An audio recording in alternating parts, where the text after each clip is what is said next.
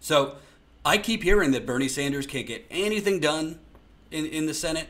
That he's his whole career has just been one great big long speech, but he never gets anything done. Well, for the first time, as far as I know, for the first time uh, in possibly American history,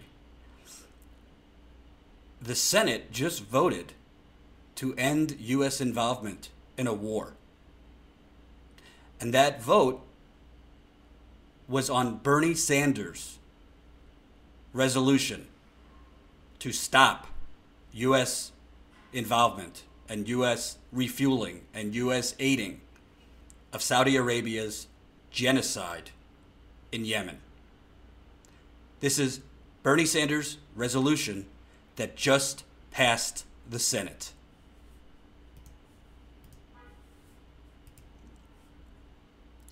The Senate has passed a historic resolution directing the Trump administration to rescind all U.S. military assistance to Saudi Arabia related to its war in Yemen. The resolution, which passed 56 to 41, so pretty healthy margin there, is a rare bipartisan rebuke to the White House over its policies towards Saudi Arabia. The measure, which had failed in, in the Senate in March, was revived and reinvigorated in the wake of the murder of Saudi journalist Jamal Khashoggi, Khashoggi on October 2nd. Bernie Sanders, Mike Lee, and Chris Murphy co sponsored the resolution to stop U.S. involvement in Yemen, where a Saudi led coalition is fighting the Iran backed Houthi rebels. The nearly four year conflict has killed an estimated 50,000 people and put nearly 12 million on the brink of famine. It's not on the brink of famine, they're, they're starving. That would be famine. The war in Yemen and U.S. support for the Saudi led effort actually began during the Obama administration. But President Trump has moved the U.S. even closer to Saudi Arabia as part of his administration's broader Middle East policy, which largely focuses on countering Iran. And then they talk more about Khashoggi. The Senate resolution calls on the U.S. to suspend its role in the Saudi led war in Yemen. It invokes the War Powers Resolution, which give, gives Congress the power to direct the president to remove U.S. forces from hostilities abroad if the president hasn't sought a declaration of war or an authorization for the use of force. Of course, Obama didn't ask Congress, just like George W. Bush went to war without full congressional Senators began debate on the resolution Wednesday afternoon and continued debating into Thursday afternoon. Several lawmakers proposed amendments along the way. Some strengthened the measure, such as the bipartisan amendment introduced by Senator Todd Young, along with Senators Jeanne Shaheen, Susan Collins, and Chris Coons, which, prohibit, which prohibits the U.S. refueling of Saudi coalition aircraft. The U.S. has already indicated that it would halt refueling in November, but this amendment makes it explicit the U.S. military refuels a portion of Saudi coalition aircraft, and removing this option potentially limits the Saudis' ability to conduct bombing missions. You know, bombing school buses with children that has killed. I mean, I've seen at least seven to eight times U.S. bombs have dropped on school buses in Yemen. Now, as Bernie Sanders said, this is, you know, the beginning of the process, not the end. But this is a gigantic, gigantic victory for Bernie Sanders. Squirrel Lips getting us started in the super chat, $1.99. Thank you, Squirrel Lips. This is a gigantic, gigantic victory for Bernie Sanders. And I don't want to just make this political because obviously this is a human, humanitarian crisis and it's genocide. So it's not just about Bernie Sanders. This is about the U.S. not aiding a genocide because gen- this is a genocide. All you got to do is look at the pictures. The children in Yemen are innocent. The women in Yemen are innocent. The majority of the men being killed are innocent. Saudi Arabia is indiscriminately dropping bombs that the United States of America has been refueling their planes so they could drop those bombs on weddings, killing dozens of people at a time, on school buses, killing children. in markets with tons of innocent people. So, although this doesn't actually stop immediately the United States involvement, and of course, the House of Representatives voted this down yesterday, so it doesn't magically get through. You know, a lot of my reporting and a lot of uh, what I report is bad because we're in a very big crisis in America. We have sold our country to corporations and oligarchs. But sometimes you have to stop for a minute and recognize when history has happened. And this is historic. This is the first time that I, I, I looked it up. I, I don't know if there has ever been a vote by the United States Senate to stop a war. And although it is Bernie Sanders, Mike Lee, and Chris Murphy, make no mistake about it, the Congress, the senator who got the movement behind this, the senator who got the traction behind this, the senator who got this into the national discussion was not Chris Murphy from Connecticut or Mike Lee. That let's not even talk about Mike Lee from Utah. It was Bernie Sanders. And as Guillaume Lescouture accurately says, it's not only that we're refueling them, but we're also providing them weapons. The bombs, as he says, are coming. So I don't think this goes far enough, but you do have to crawl before you can walk. Walk, and if we stop, it's not we're refueling their airplanes mid-air. Mid-air, we're refueling their airplanes. If that stops, well, they have to go find somebody else to do that. And if they can't refuel their airplanes mid-air, then they're going to have a, a lot harder time with the bombing just gauntlet of bombs they've been dropping. Here's Bernie Sanders uh, on this historic moment. Because, all because Bernie Sanders of Saudi on activities historic. in that civil war. Hold on.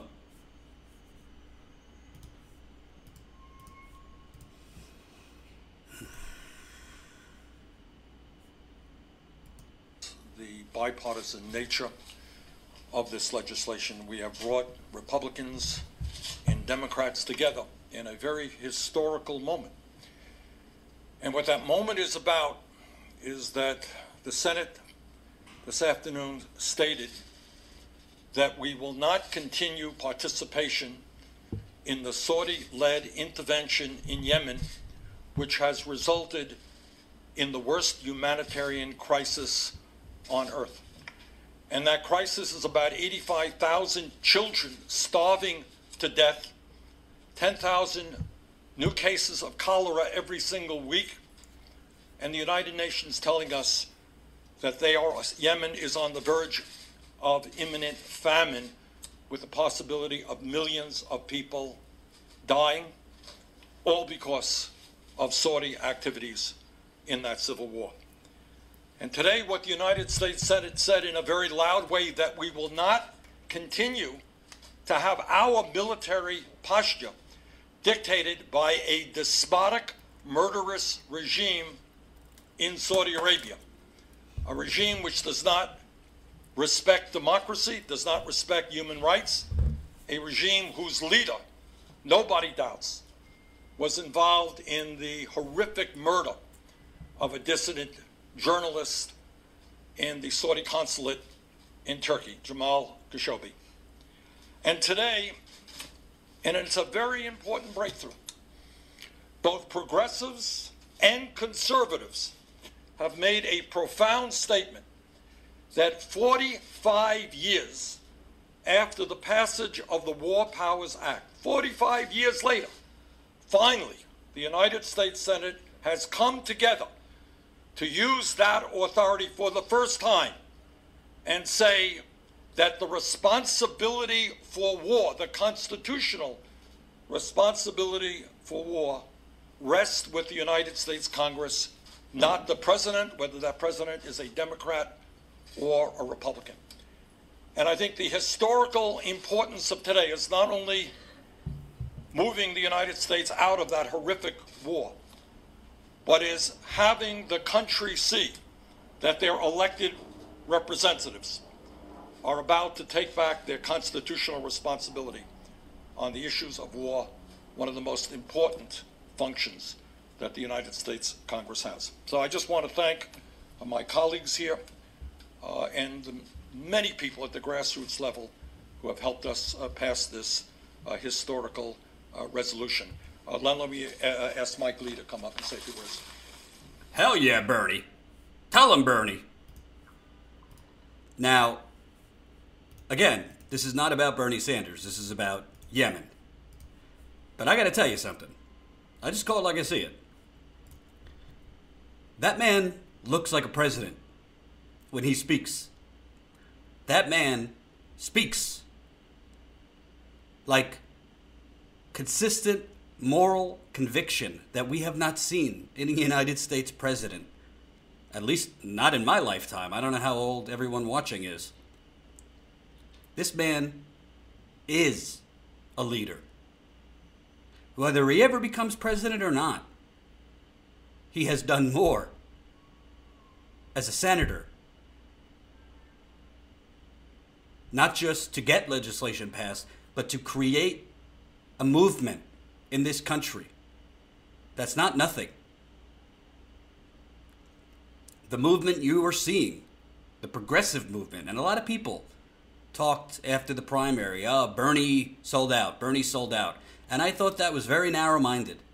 You don't have to necessarily agree with everything someone you admire does. You can think they're making strategic mistakes. But this man has not sold out. This man has galvanized a movement. There would not be. There would not be an Alexandria Ocasio Cortez if there was not a Bernie Sanders in 2016. Period. I'm not taking anything away from her.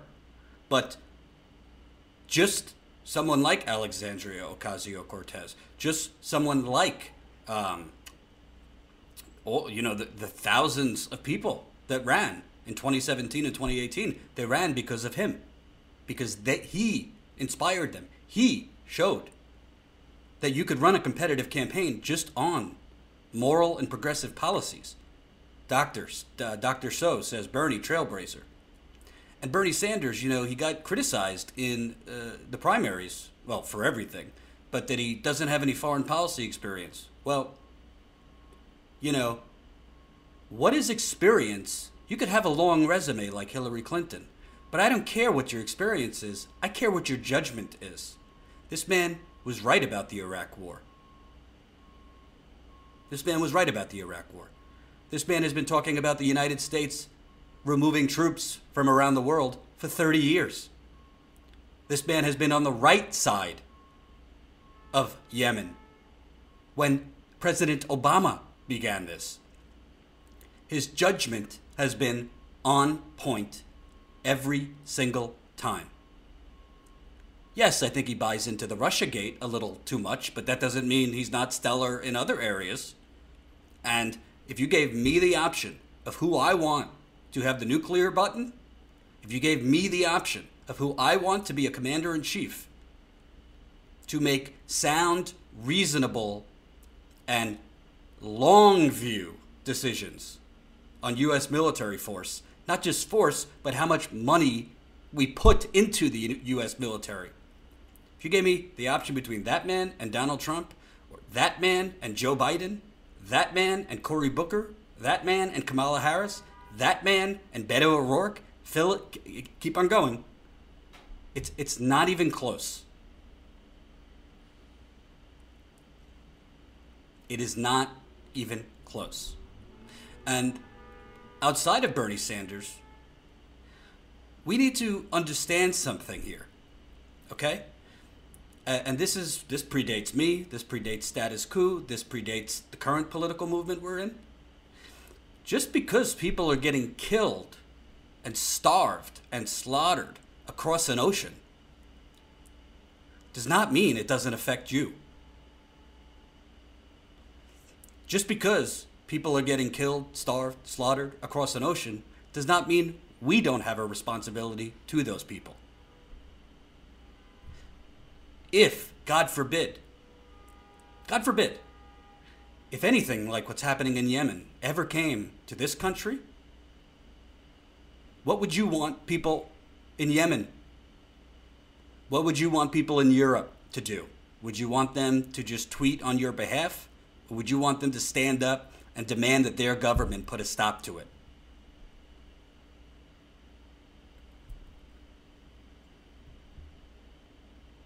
So, honestly, you know, I don't make, I don't pretend. Not, you know, I, I support Bernie Sanders. I'm a journalist. I'm open about my views. It doesn't distort the facts.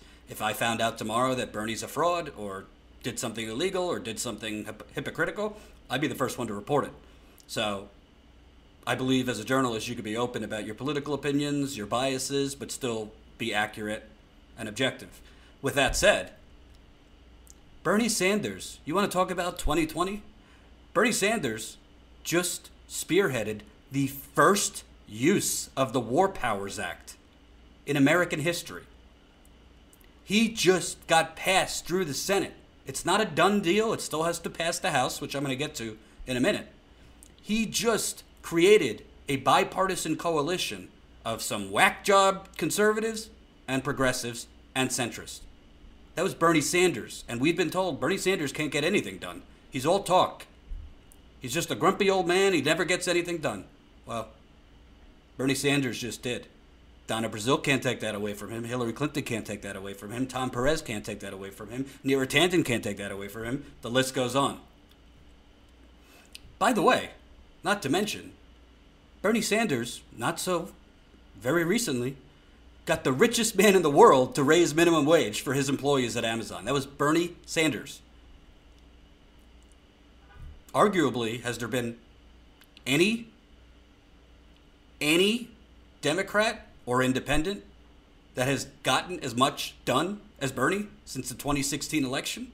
If so, let me know. Game and grind, I agree. They are building up Beto for a reason. So, they're going to try to rig it if Bernie runs, and I have decent sourcing I have decent sources that tell me he is going to run. Uh, do I think he's going to run as a Democrat? I do. I do. Do I think they're going to have a different strategy this time to combat the rigging? I do. Will it work? I don't know. The DNC also has more time this time to plot to take him down. But this is an inspiring moment, and Bernie Sanders deserves the credit. And if you have children, if you have friends, it is on all of us, and I just as responsible on me. I don't cover it as much as I should. We need to focus on Yemen because just because it's just like I always say with Flint, just because it's not in your neck of the woods doesn't mean it's not coming. Now, in the House of Representatives yesterday, Paul Ryan snuck this very same uh, very same bill to end United States involvement in Yemen. He snuck it in the Farm Bill. He snuck it in the Farm Bill. So basically, who the hell knows if everybody even knew what they were voting on? But five Democrats joined with Republicans. It only lost by three votes in the House. And five Democrats joined Republicans so that it would get shot down in the House. These are those Democrats, tell you the truth, never heard of them. These are the Democrats that joined Republicans to block the House from voting to end U.S. military support for Saudi led war. If these Democrats did not do this, right now, there would be a bill going to the president and all the pressure in the world on Donald Trump because if the House passed it and the Senate passed it, it goes to the president. Make Donald Trump. Make Donald Trump. Force Donald Trump to continue genocide in Yemen. So take a screenshot, call those five Democrats. there were also seven Democrats that abstained from voting. Those seven Democrats who abstained were also the difference. Again, this was only shot down by three votes.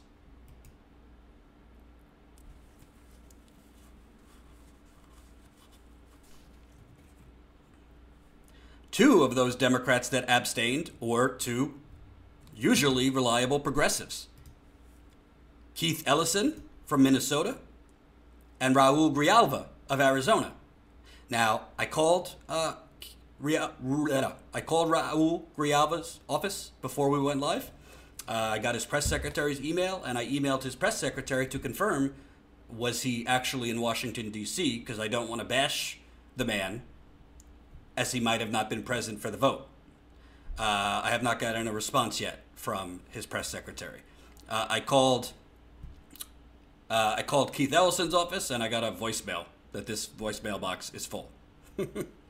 So I haven't found anything online if he was there or not. Uh, Boo, Boo Fire says he wasn't there.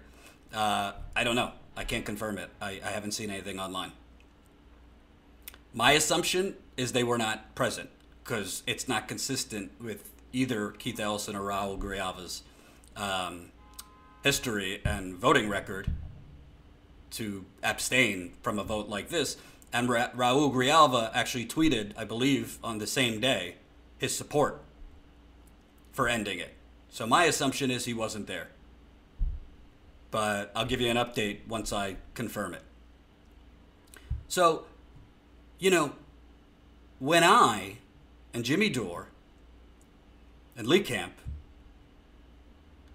and actual progressive media folks report and criticize the Democratic Party. In a lot of cases, just as much as we criticize the Republican Party. We're not doing it for shits and giggles. We're not doing it for our health. We're not doing it to get clicks. Well, some people are for clicks. We're doing it because you, these corrupt Democrats are helping extreme neocon Republicans to pass and shoot down important legislation the Republicans cannot get the majority of what they want done unless they have corrupt, neoliberal Democrats to help them get it through. So, what should we spend most of our time on? Criticizing the Republicans that we already know are corrupt, that we already know are warmongers, that we already know are neocons, that we already know are bought off, that we know no matter what we do or no matter how much we cover it, they're not changing their mind. Or should we shame the Democrats who continually paint themselves as the party of the people, the party of human rights, which I'm about to get to, is a joke?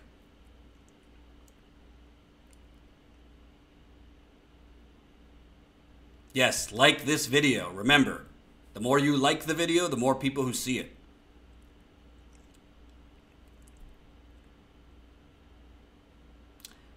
This vote in the House that was shot down can be voted again when the Democrats take the House on January 3rd. We'll see if, as it looks like right now, Speaker Nancy Pelosi, I'm not a fan of that, but that's how it looks. We'll see if she brings this up for a vote. And we'll see if those five Democrats vote that way again there's also going to be new Republicans in Congress and new Democrats in Congress in, in January on January 3rd.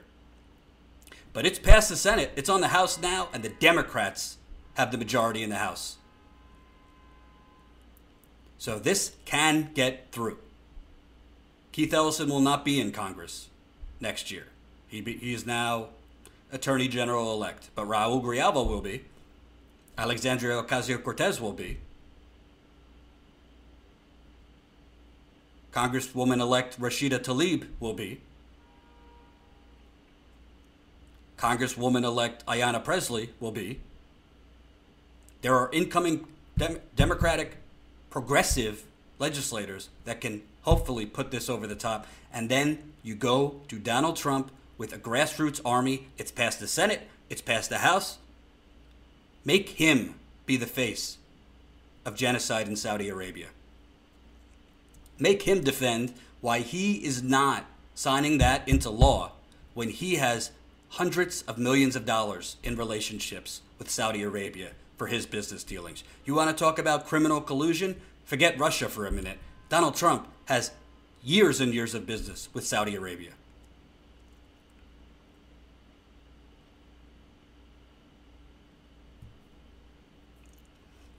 So that's the deal. And I'm going to try my best to cover Yemen more because it's very important. So, before I move on to the next topic, folks, I want to I want to keep it real with you. I always keep it real. I always keep it real for all 120 of you. We have a GoFundMe going. We have a GoFundMe going. And that GoFundMe was launched in the middle of September. We have honestly, it's incredible that in 3 months we've raised $26,510 from 474 people. So we're already past the halfway point. It's definitely an ambitious goal for a startup to raise $50,000 in a short amount of time. We set it at $50,000 because Jen and I looked at the numbers and said, "You know what? If we could if we could get to $50,000, we have a real runway here. We'll have a little breathing room to really go out in the field more than once, more than twice, more than 3 times, but for for for a decent length of time." and to stay in the field. It's not just going places for like two days, but to, to go places and to dig, to try and expose corruption, to try and interview as many activists and residents on the ground, depending where it is, to try and cover stories that are not seeing the light of day. That's why we're doing this GoFundMe. Yes, some of the money is going to go towards advertising and marketing because we're being suppressed like nobody's business on YouTube. Half the people don't even know when we're live. Half the people don't even know we even have a channel because YouTube is suppressing this channel, as I've told you in the past. So, like like with anything, sometimes you're on fire and sometimes you're kind of stagnant. And right now, if I'm keeping it real, it's a little stagnant. And that's okay. A lot of people have donated once, twice, three times, and some people just don't have the means to donate, and that's okay too. We don't want to make anybody's situation worse. But I want to remind you why we have this. I want to remind you why it's urgent. You know, some people on Twitter, uh, you know, mock who don't like me or whatever. Oh, Jordan, a Bernie bro, just, you know, doesn't earn a living, so he does GoFundMe. I'm working literally 24 7. Jen is working literally 24 7. I do Sunday marathons live at noon Eastern. This Sunday, we're going to have journalist Aaron Mate who was with Real News. Uh, now he has left Real News and he's independent. I did uh, almost an hour interview with him. I recorded it today on Russiagate, and also take naming names in independent media. It's not just that Russiagate is largely hysterical and largely not based on fact. It's that a lot of the independent media you depend on, or used to depend on, have bought into it. We also talk about other things. I'm also going to have an interview with an environmental lawyer on a story of corruption that you will not believe. And shocker, it involves a Democratic governor, uh, Ralph Northam in Virginia, and a pipeline. I'm also going to have an interview with a mother who, like many in North Carolina, are sick because DuPont has been dumping cancer causing chemicals for 40 years in the Cape Fear River in North Carolina and now the state government that's bought off by DuPont wants to let them off the hook with a $12 million fine. I have those three interviews coming up this Sunday, in addition to my uh, reports. Jen will have a, a, an original report. Uh, Ty, I don't know yet because he's working on a documentary all week for us. So we're working 24 7, not for ourselves, but to build this company and for you, the viewer. So if you think I'm begging, that's fine. Maybe I am.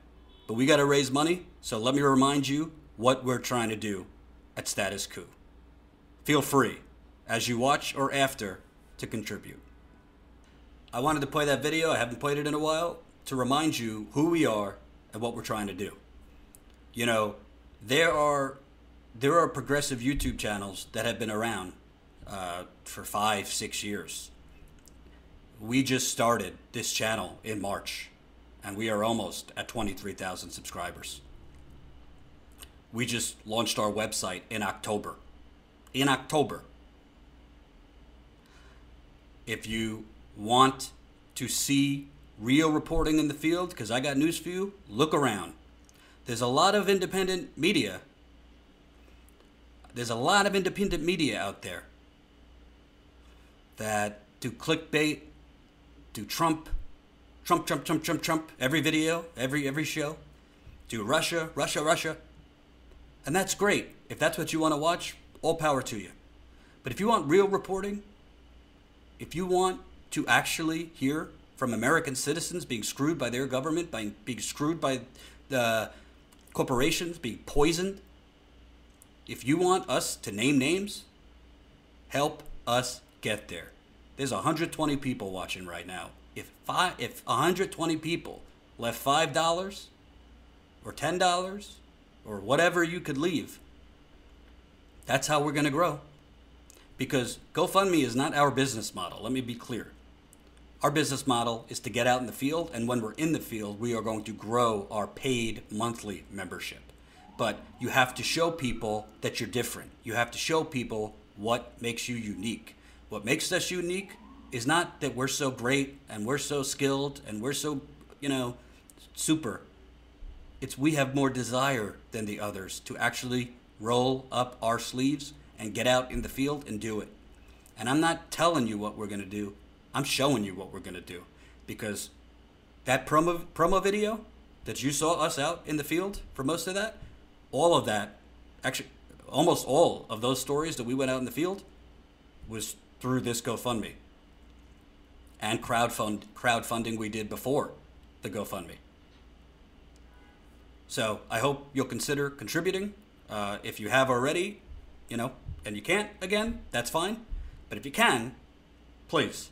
And if you can't, tell your friends, tell your family, get them to subscribe. Tell them, you know, or don't tell them, but say you should consider contributing. Because we're not some organization saying, hey, give us money and we'll do X, and then we don't do it. We've already shown you what we're doing.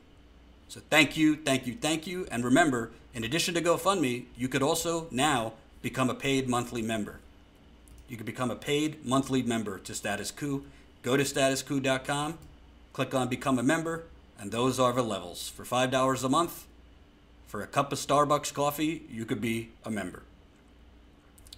For $10 a month, you could be a member. And both levels have great perks. Go there and check it out. If you could do 5 bucks a month, what? Great. If you could do 10 bucks, great, even better. But that's how we're going to grow. And most importantly, that's how we're never ever going to even walk into a meeting with anybody that is a special interest, that anybody that is a corporation. I'm not going to do it anyway, but that's how you assure. Because you know how you make journalists or politicians answer only to you by keeping them independent. And that's the truth. So I hope my little speech helped, and I hope you'll consider uh, adding us to your budget. Thank you, Antonio, for five bucks. Hope I'll always remember Jordan's amazing standing rock coverage. Happy, sad to see you again. Antonio, you could ask Jen. One of my first ideas, one of my first ideas for Status Coup was actually to go back to Standing Rock. I want to go back to Standing Rock for you know kind of like um, an after the rock kind of special to show you how are these people's lives now. How are these people's lives now? I would love to do that. I also want to go to South Dakota right now if I can, because although a federal judge has revoked Trump's permit on the Keystone Pipeline, I have sources on the ground telling me that they're constructing anyway the company is blowing off a federal judge who revoked the permit because, hey, why not? Laws don't apply to oil companies. I would like to expose that. But we just don't have the funding yet to go out to these places and stay out. So that's the deal. That's our ask. We hope you'll consider it. And onward. So, you know, when you're talking about when you're talking about Yemen, it's ironic that this happened on the same day because I saw earlier an individual that should not be getting an award, a human rights award, got an, a, got a human rights award. Do you know who got a human rights award this week? You really can't make this stuff up. You know, Joe Biden a few weeks ago was giving George W. Bush a Liberty Award. So, you know, Joe Biden handing a war criminal a Liberty Award, but somebody new has gotten a Human Rights Award. Take a guess. Take a guess. Who got a Human Rights Award?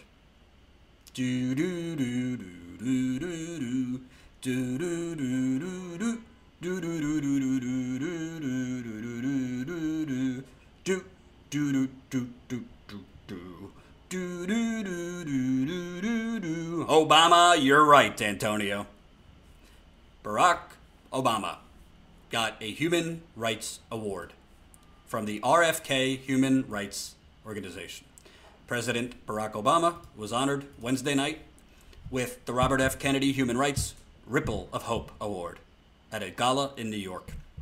Quote, I'm very humbled by this honor. I'm not sure if you've heard, but I've been on this hope kick. Oh, God, this hope kick for a while now. Obama said in his speech, I gave a big speech on hope. I ran a couple of campaigns. Hope, it's my kind of thing. So I'd like to thank all of you for officially validating my hope credentials. Oh my God. You just can't make this up. You can't make this up. Thank you, Mr. Black. Two bucks. Says, here's my share, Jordan. Awesome job. Appreciate it. Later in his marks, Obama said, It can be tempting to succumb to the cynicism, the belief that hope is a fool's game for suckers.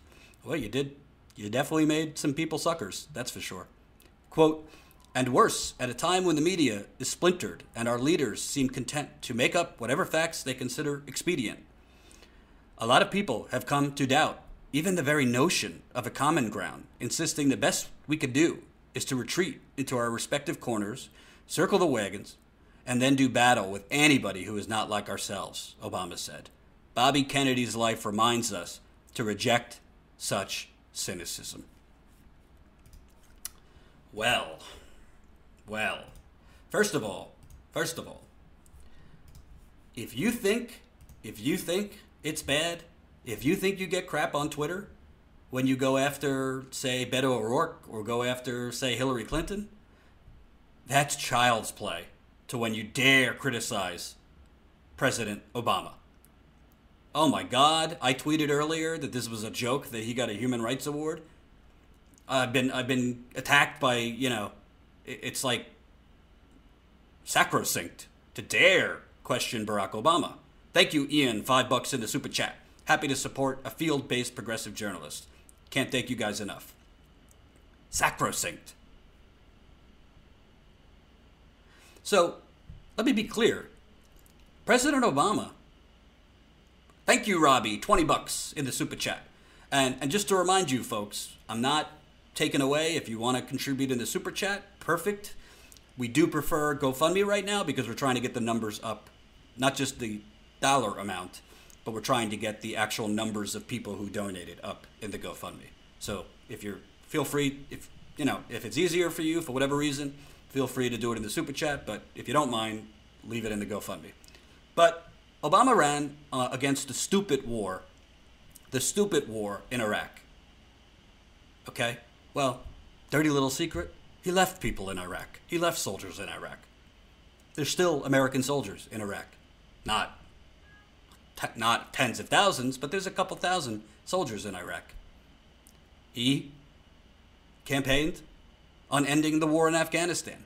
Now, I believe, the longest war in American history. Why are we in Afghanistan? I've done several videos about this. Why?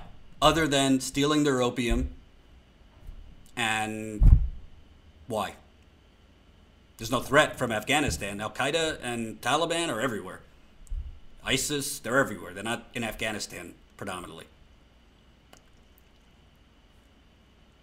Barack Obama, you want to talk about human rights? Think about the last decade, the explosion in police brutality in this country. Trayvon Martin, Freddie Gray, Michael Brown, Jordan Davis,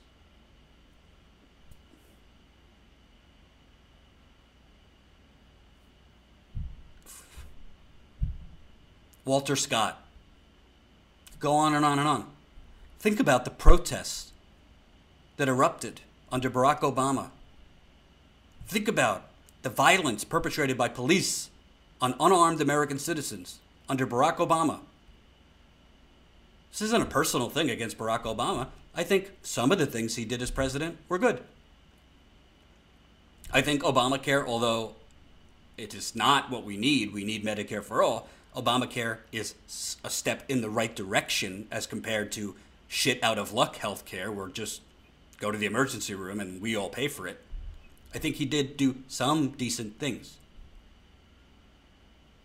But he also allowed the police state and the militarization of the police in this country to soar to new levels that honestly we haven't seen domestically probably since the Rodney King riots of the early 90s. I mean, do you remember the scenes from Ferguson? Do you remember the scenes from Baltimore? And I could tell you up close because I remember the scenes because I was there seven fucking times. I don't say this to be arrogant. I say this because it's fact. I was in Standing Rock more than any national journalist in this country. I went back and forth seven times over six months. I went back twice after Obama denied the final permit. There were bullets firing in my direction, rubber bullets, but they could hurt. And if shot at point blank range, you can die from a rubber bullet. There were grenades shot at unarmed Native Americans and environmental activists. One grenade nearly shot off a 21 year old's arm. Now she has an arm put together from various parts of her body. Sophia Wolansky. Another girl, uh, Susie, a Native American, lost her eyesight because of tear gas canister shot at point blank range by militarized police. That Barack Obama, when asked about Standing Rock while this was going on, he said, let's let it play out for a little bit. We'll let it play out. Unbeknownst, unbeknownst to myself, the Native Americans demonstrating there, the environmental activists from around the world that came in, we did not know that Barack Obama at the time, his Department of Justice, his FBI, his Homeland Security was literally working with the oil companies, private security, private mercenary company to surveil unarmed people exercising the First Amendment. those private mercenaries from Tiger Swan literally infiltrated the camps that I reported at as moles. They created violence. There, I can't confirm it, but there were lots of reports that some of the vehicle fires were actually started by the oil company's private mercenaries. We saw the horrifying images brought to you, thankfully, because Amy Goodman, speaking about independent media on the ground and the importance, the reason Standing Rock became a, a world, a global thing, was those images where Amy Goodman was in front of dogs eating human flesh. Those were the private mercenary dogs of Tiger Swan that were literally coordinating with President Obama's FBI, Homeland Security, and the Department of Justice. These are facts. So when I'm attacked on Twitter, I don't give a shit because I was there and they weren't. You want to talk about a human rights award? Not to mention the people. I don't, uh, you know, we joke, Native Americans joke, we've had PTSD basically since the 1700s. Let me tell you something. There are just about no one that was an active demonstrator and water protector, very few people who didn't leave there with some form of PTSD. They had freezing water canisters in 24 degree weather. Freezing water canisters shot at them. 200 to 300 people that evening had hypothermia. While President Obama just sat there, did nothing. The only reason he denied that permit the only reason he denied that permit was because he knew incoming President Trump would reverse it. And why? I don't have proof. Why did he not want to deny that permit? My educated guess? You know who the biggest investor in the Dakota Access Pipeline was? The single largest investor in the Dakota Access Pipeline? Warren Buffett, one of Barack Obama and the Democratic Party's biggest donors. Follow the money. Don't follow the talk about hope. Oh, I'm a sucker for hope, President Obama says. And yes, please remember remember your checklist. You got to like this video stream. There's 122 people and I only see 60 likes. Like, like, like. The more you like the live stream, the more in YouTube's algorithm, the more people who see it. Even if you dislike me, like the live stream. This is not even to mention. This is not even to mention, by the way. I mean, who, who the hell knows the number at this point of innocent Middle Easterners who were murdered by President Obama's droning around the world? President Obama launched the endless drone wars that President Trump has continued the term collateral damage, toss that out because it, it's not even collateral damage at this point. We just don't care. We drop drones on weddings, dropped drones in marketplaces. Thank you, Christina, $1.99 in the super chat. Barack Obama, you know, to say, oh, well, I didn't, we, we didn't start a new war. Well, droning half the world is war. You are murdering innocent people. And guess what? When you, as you in the Middle East, when you see your brother or your sister or your mother or your father or your teacher or your family friend murdered by a drone, just, you know, they were accidentally killed by a drone, it kind of makes you hate America. It kind of helps radicalize people against America. We don't really think about that as far as terrorists. It's not a defense if they do become radicalized. Two wrongs do not make a right. But we don't really think, why do they hate us? President Obama was one of the smartest men to ever become president. He was president of the Harvard Law Re- Review. So, in order to not start another ground war, he started an air war. And instead of killing our troops, he killed innocent uh, brown people across the world. You want to talk about human rights? Go ask the people in the Middle East what they think about President Obama and human rights. Go ask the Native Americans in North Dakota what they think about President Obama and human rights. And I was attacked by someone on Twitter. Don't speak for all Native Americans. I'm not speaking for anyone. I'm saying go ask them because I have. The, the ones I talked to, not a fan of Barack Obama. Go ask a lot of African Americans who have been beaten at protests under President Obama, the first black president. Yes, it was a huge responsibility and huge pressure as the first black president, but if you're an African American in a live stream, can you tell me if he did a lot for you? Thank you, Mr. Black. Dollar in the super chat. There's no amount too high or too low in our super chat or GoFundMe. And thank you, Jen. Jen pointing out go ask the people of Flint what they think about President Obama and human rights, who went to Flint and drank a very small sip of filtered water and said, Hey, my EPA tells me it's safe. It's going on five years. April is five years of the Flint water crisis. The water is still poisoned.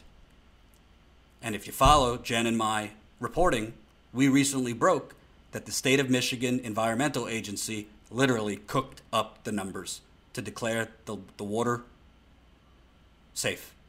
They cooked up the data by flushing residents' lines right before testing. Jen, if you don't mind putting the story in the live stream for those who didn't read it, read that story and share it. We worked for months on this story.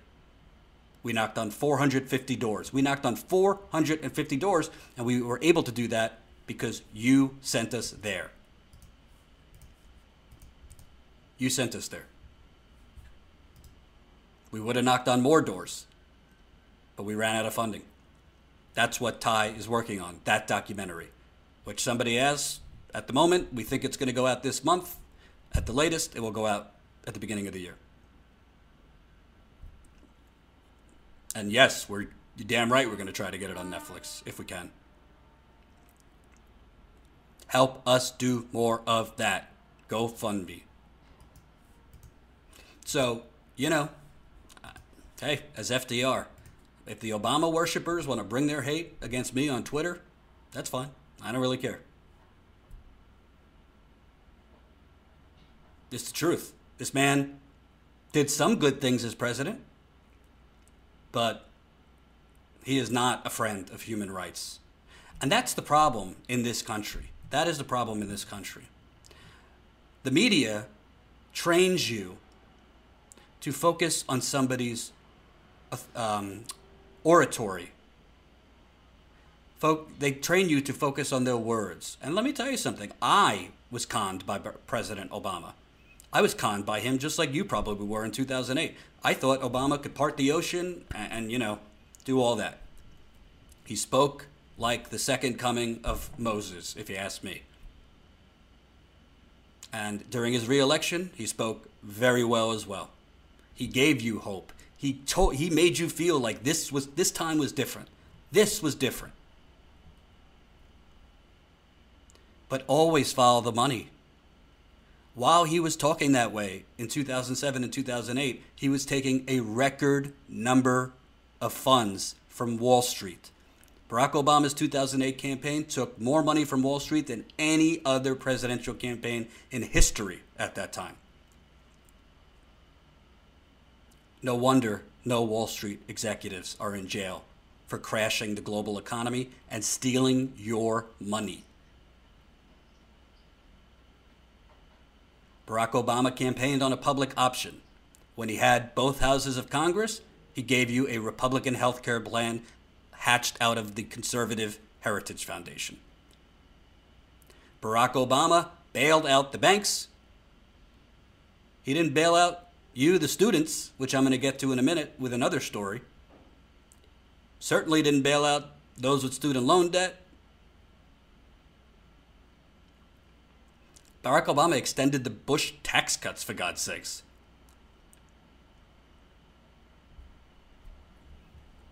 So, you want to say Barack Obama should get a Human Rights Award?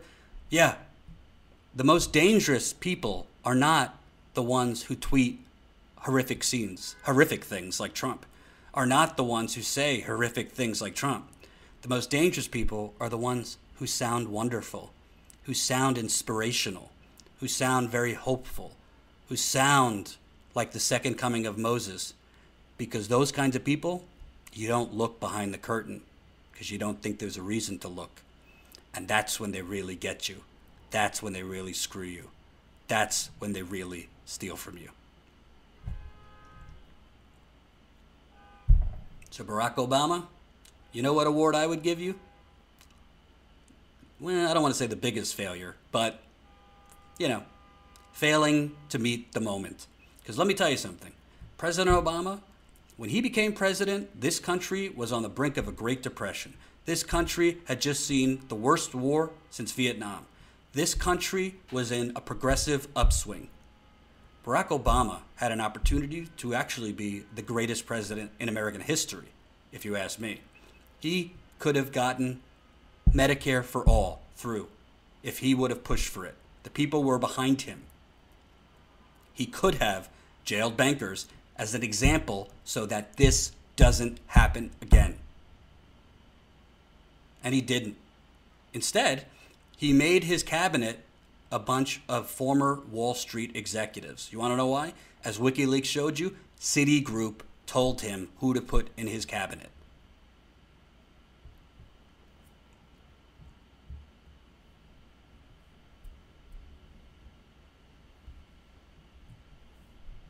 Well, Diana, if you'll be in debtor's prison after attending three progressive colleges, you'll like this story.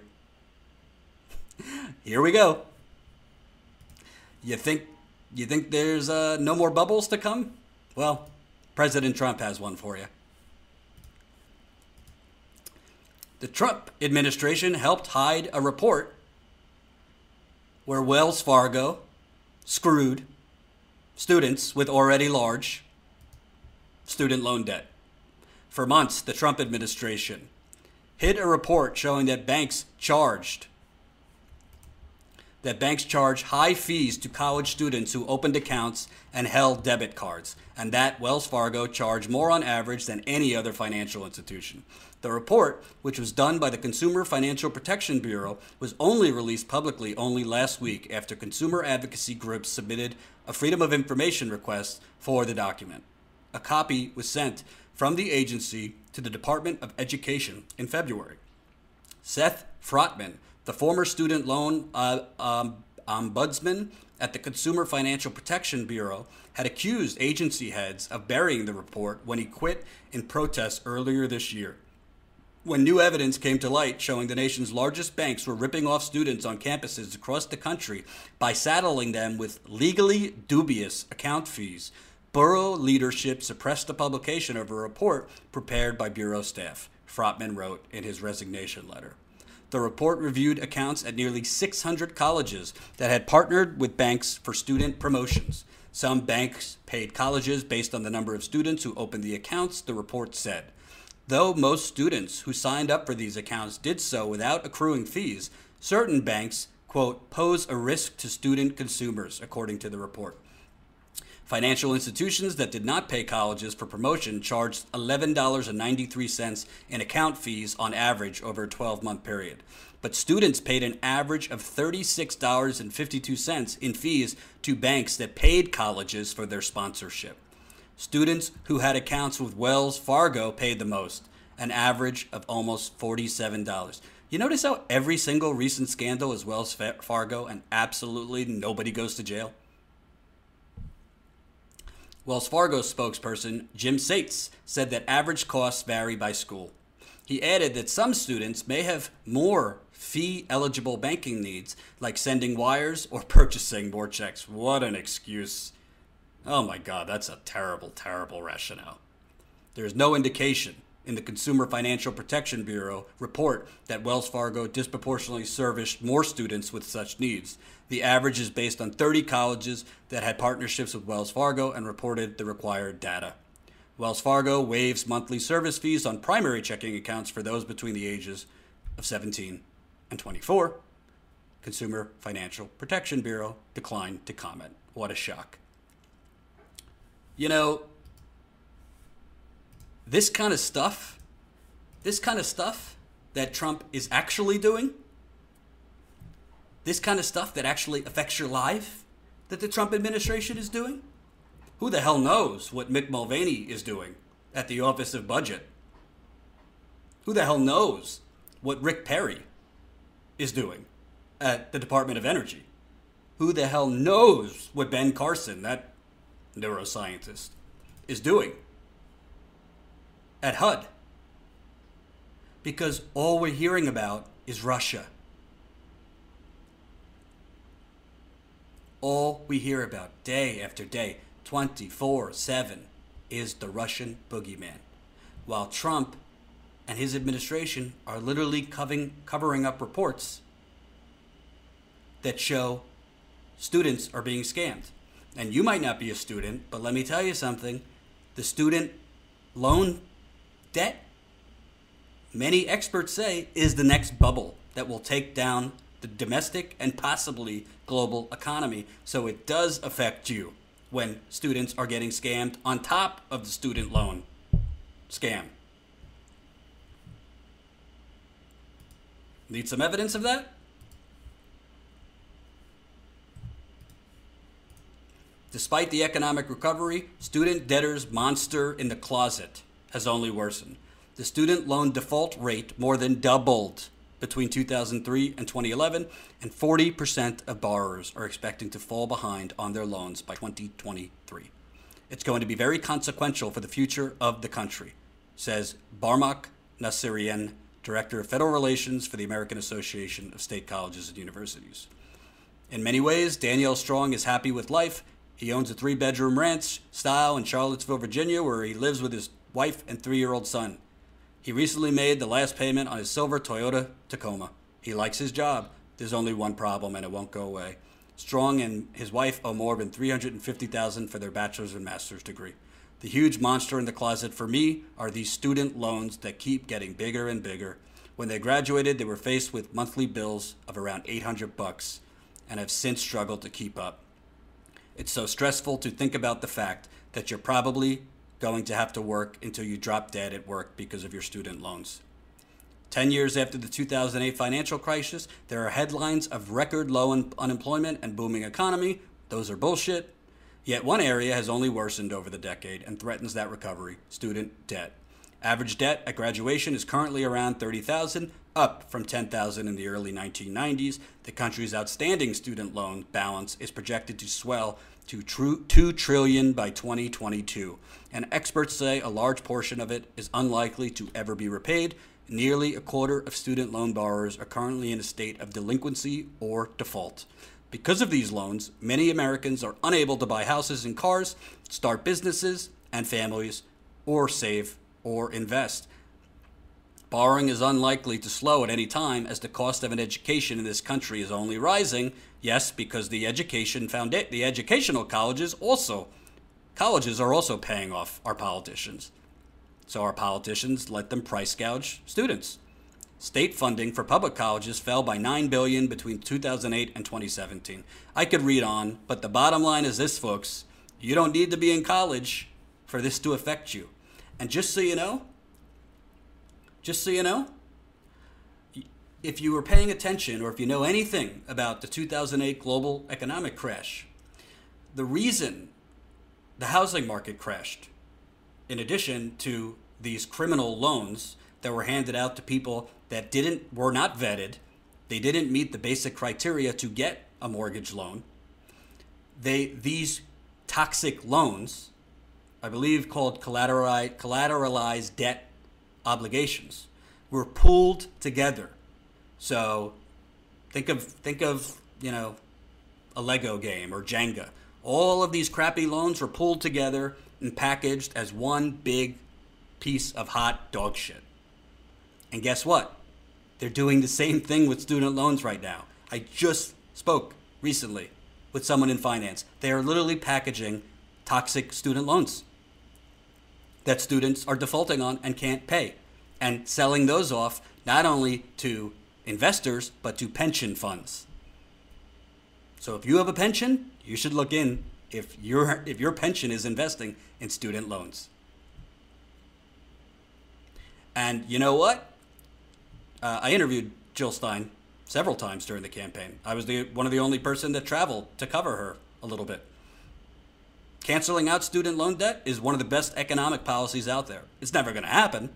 We're too bought off by the banks. The politicians are too bought off by the banks. But if you're gonna, if you want actual economic stimulus, bailing out the banks was not the way to go. Bailing out the students was the way to go. Because if you take the dark, dark cloud off students and ex students who are now in their 40s or 50s and still have tens of thousands of dollars in student loans, or people fresh out of college in their 20s, 30s that have hundreds of thousands of dollars in student loans. You take that off their backs, wow, they could actually spend more money of their monthly pay on going out to eat or buying things or taking a vacation rather than spending the majority of their paychecks on student loans. Andy P says, I get so much mail offering loan consolidations. It's such a racket. Bingo. Booffire, 140,000 here. Bingo. I did a disappearing middle class tour when I was at the Young Turks. I interviewed a, a, a woman in Ohio. She had $400,000 of student loans. $400,000 of student loans, you, you better get a job where you're making a few mil. Notary S, so true. Thanks for talking about this. I try to cover things. Hey, if I'm going to cover Trump, I'm going to actually cover the important stuff. I don't cover Trump a lot, but this is on Trump. Trump didn't cause the housing market to crash, but the policies he's implementing right now, the cover ups of reports like this, are going to cause another crash. This is 100% on President Trump. who's a little too busy tweeting and apparently worrying about, you know, the walls closing in on him. But he's not here to legislate. He's not here to actually do good for his voters. He's here for the show and to be the star of the presidential reality show. This is something I would like to cover in the field. I could only cover it in the field as much as you go fund me. I'm not kidding. The more funding we get, the more we're going to go cover stories like this. Because student loans is not just like the housing market. The housing market was starting to fall in 2006 and 7, but there was no media covering it. There's usually storm clouds coming way before the hurricane, but no media was covering it. You had CNBC and financial news saying, oh, you know, housing's a little down, but it'll bounce back. It always does. And then they were, oh my God, how did this happen? How did this happen? And he, oh my God, we need to give a blank check to Congress to bail the banks out. Well, I'm saying it's coming. And I want to go interview students. I want to go interview experts. I want to go interview f- finance people that are sounding off the uh, sounding off the alarm on this. Darth Corey, I'm leaning towards anarchism every day. Hey. True. So, to I was going to I was going to end with a story on Neera Tanden, but I think I'm going to save it. I think I'm going to save it for Sunday because Jen is working. Uh, our fair Jen is working on an investigative piece on Neera Tanden and the Center for American Progress. So I'm gonna wait till Sunday, but let's just say I did. We did a story on Neera Tanden and Center for American Progress yesterday. They did respond to us, and we will have that response for you on Sunday with a much larger report on Sunday. Uh, I don't want to. I don't want to do it right now. I want to wait till Sunday. And as a reminder, as a reminder, what else are you going to do on Sunday? There's nowhere else I'd want to be. Sunday Funday, Super Chat Marathon. Last time I went live for seven and a half hours. I'm going to have an interview with independent journalist Aaron Mate, formerly of The Real News, on Russiagate. It was very insightful. I learned a lot. Also, going to have interviews on the fight against the Mountain Valley at Atlantic Coast Pipeline. I'm also going to have an interview with a mother who miscarried because of water poisoning in North Carolina, and DuPont is now getting off with only a $12 million fine for poisoning Wilmington and Fayetteville, North Carolina since 1980. No, I'm not making it up. I recorded two of those interviews today. I recorded one of them the other day, and we're going to air them on Sunday, in addition to some other topics. I hope to see you on Sunday, and I will also be back tomorrow here at 5 p.m. Eastern Time. And as a reminder, as a reminder, as a reminder, please, please go to statuscoup.com, read our stories, enter your email to become, uh, join our email list. That's also important that we grow our email list. And please, please, please, I hope each one of you will look at your budget, budget and consider becoming a member. Those are there's some great perks, there's some great bonus content for as low as $5 a month or $10 a month. Obviously, we'd love as many people as possible to do it at $10 a month, but we made the $5 level for those who, you know, want to do it but need to do it at a little less. This, in addition to the bonus content, what you're really doing is helping us build an actual, sustainable, workable, independent media model where we're not going to take investor investment from awful, awful plutocrats who are destroying this country. We're not going to do deals or partnerships with awful, awful companies that don't stand with our values. We are truly independent, and that's why we're asking for your help. Thank you for watching, and remember, most people are not lacking compassion in this country. Most people have no idea what is actually going on. Peace out.